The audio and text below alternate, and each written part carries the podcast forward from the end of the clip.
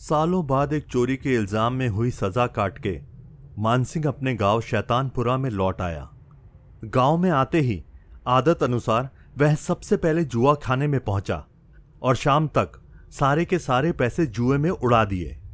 पैसे खत्म होने के बाद मारपीट करने की वजह से उसे जुए खाने से बाहर फेंक दिया गया। फिर मानसिंह कुछ देर के लिए बाजू वाले चबूतरे पर जाकर लेट गया। कुछ ही देर के लिए उसकी आँख लगी ही थी कि अजीब सी आवाज़ें सुनाई दी। मानसिंह को अपनी नींद टूटने की वजह से बहुत गुस्सा आया। उसने उठ के देखा तो वहाँ चबूतरे पर एक बूढ़ा आदमी अकेला बैठा था, जिसके दाहिने हाथ में तीन उंगलियाँ नहीं थी। और वह बार बार एक सिक्का हवा में उछाल रहा था और बाजू में देखकर किसी से पूछता, चित है या पट? और खुद जीतने पर उछल उछल कर ताली बजाता और अगर हार जाता तो रोता, पर चबूतरे पर वो अकेला ही बैठा था। तो वह बात किससे कर रहा था? उसने सोचा कि शायद ये कोई पागल होगा। तभी उसकी नज़र उस सिक्के पर पड़ी, जो वह बार बार उछाल रहा था। वह था खरा, शुद्ध सोना। सिक्का देखकर मानसिंह उसके पास जाकर बैठ गया। और वह सिक्का उससे छीनने की कोशिश करने लगा, पर छीन नहीं पाया। वह बूढ़ा आदमी उससे दूर जाकर खड़ा हो गया और बच्चे की तरह तोतली आवाज़ में बोला, मैं अपना थोना तिथि तो नहीं दूँगा और अगर तुम्हें चाहिए तो तब्रिस्तान में जाकर निताल लो। वहाँ पर बहुत सारा थोना है। मानसिंह को कुछ समझ में नहीं आया। पर इससे पहले कि वह सिक्का उससे छीनता, उस पागल ने हवा में किसी के कंधे पर हाथ रखा और कहा, चलो, हम कहीं और जाकर खेलते हैं, और भागकर गाँव की ओर चला गया।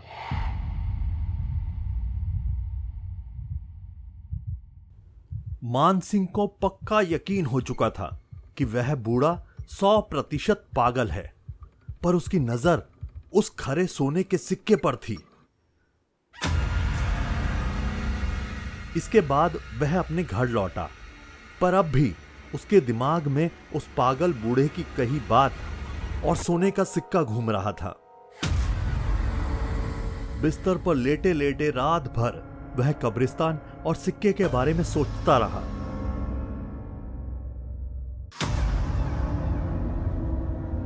तभी अचानक उसे कुछ याद आया।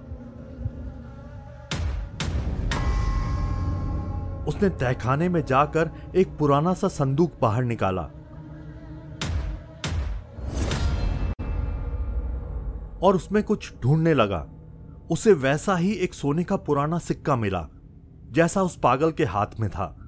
फिर उसे अपने दादाजी की कही बात याद आई। कई सदियों पहले, गाँव के लोग जब मरते थे, तब उनके मुँह में सोने का सिक्का या सोने की कोई भी वस्तु रखकर उन्हें जंगल वाले पुराने कब्रिस्तान में दफनाया करते थे।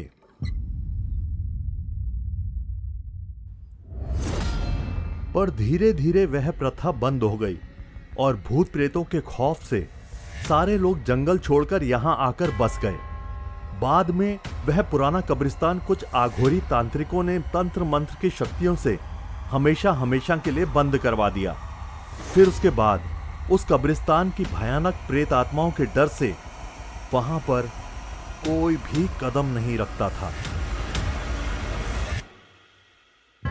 इतना सब कुछ समझने के बाद मानसिंह के मन में एक शैतानी ख्याल आया। उस कब्रिस्तान में जाकर सोना निकालने का ख्याल। उसने उसी रात तहखाने से खुदाई का सामान, मशाल और कुल्हाड़ी ली और चल पड़ा। अकेले ही मुर्दों को जगाने। रात के लगभग साढ़े बारह बजे उसने बड़ी ही सावधानी से गाँव पार किया और थोड़ा दूर जाके मशाल जलाई। कुछ ही समय में वह कब्रिस्तान पहुँच गया और बिना किसी भूत प्रेतों के डर की परवाह किए उसने पहली कब्र खोदी। उसमें एक बच्चे का कंकाल था। मानसिंह ने कंकाल के मुँह में उंगलियाँ डालकर वह सोने का सिक्का निकाल लिया। उसी वक्त, उसे हवा में अचानक बहुत ज़्यादा ठंड महसूस हुई। कहते हैं ना कि अगर आसपास कोई भूत प्रेत का साया हो तो अचानक ही गजब की ठंड महसूस होती है। ये उसी का संकेत था। पर मानसिंह की आँखों पर लालच का पर्दा था। सोने के अलावा वह किसी और के बारे में सोच नहीं पा रहा था। फिर उसने एक और कब्र खोद कर कंकाल के मुँह से सिक्का निकाल लिया। मानसिंह ने दोनों कब्रों को पहले जैसे ही मिट्टी से ढक दिया और उन पर एक खास निशान बना दिया ताकि अगली बार वह उन्हें पहचान सके। मानसिंह सुबह होने से पहले ही जंगल से बाहर निकल आया। पर वह इस बात से बिल्कुल अनजान था कि उसने अपनी ही दर्दनाक मौत का भयानक खेल शुरू कर दिया है। इसी तरह वह और दो दिन कंकालों के मुँह से सिक्के निकालता रहा, पर कहते हैं ना, हर चीज़ का अंत एक सही समय पर निश्चित होता है। वैसे ही इस सब का भी अंत उसी रात होने वाला था, क्योंकि वह रात थी अमावस्या की।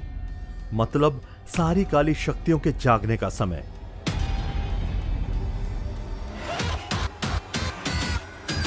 मानसिंह हमेशा की तरह मध्य रात्रि कब्रिस्तान में पहुँचा। अब तक उसने पाँच कब्रों में से सोना निकाला था और इस बार उसने छठी कब्र खोदनी शुरू की।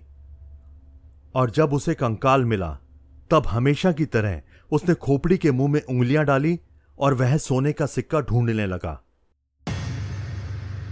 तभी उसकी उंगलियों को उस कंकाल के मुँह में कुछ महसूस होने लगा और अचानक उस कंकाल का जबड़ा कस गया।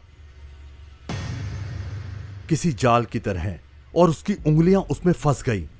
भय से मानसिंह का पसीना छूटने लगा। तभी उस कंकाल के हाथ पाँव हिलने लगे और अचानक उस पूरे कंकाल में जान आने लगी और धीरे धीरे पूरी ताकत के साथ उसने ज़मीन पर बैठे हुए मानसिंह को अपने पास खड़ा कर दिया। डर से मानसिंह की घिग्गी बंद गई। साक्षात एक प्रेत का कंकाल उसके सामने खड़ा था। तभी उसे पीछे किसी और के होने का एहसास हुआ और जब उसने पीछे मुड़ के देखा, तब उसकी रूह काँप उठी। क्योंकि उसने आज तक जितनी भी कब्रें खोद के सोना निकाला था, वह सभी कब्रों के कंकाल मिट्टी से एक के बाद एक बाहर निकल रहे थे। यह दृश्य दिल दहला देने वाला था। धीरे धीरे सारे कंकाल उसकी तरफ़ चल के आ रहे थे। पर असली डर और दर्द का एक एहसास मानसिंह को तब हुआ जब उसको अपनी उंगलियों के ना होने का एहसास हुआ। उसके दाहिने हाथ की तीन उंगलियाँ उस कंकाल के दांतों में थी और वह उसे चबा रहा था। मानसिंह खून से सना हुआ हाथ लेकर ज़मीन पर गिर गया और भागने की कोशिश करने लगा। पर वह चाह कर भी वहाँ से नहीं भाग पा रहा था, क्योंकि डर के मारे उसके पैरों से जान निकल गई। फिर एक के बाद एक, सारे प्रेत उसके इर्द गिर्द खड़े हो गए और पूरे जंगल ने एक दर्दनाक चीख सुनी।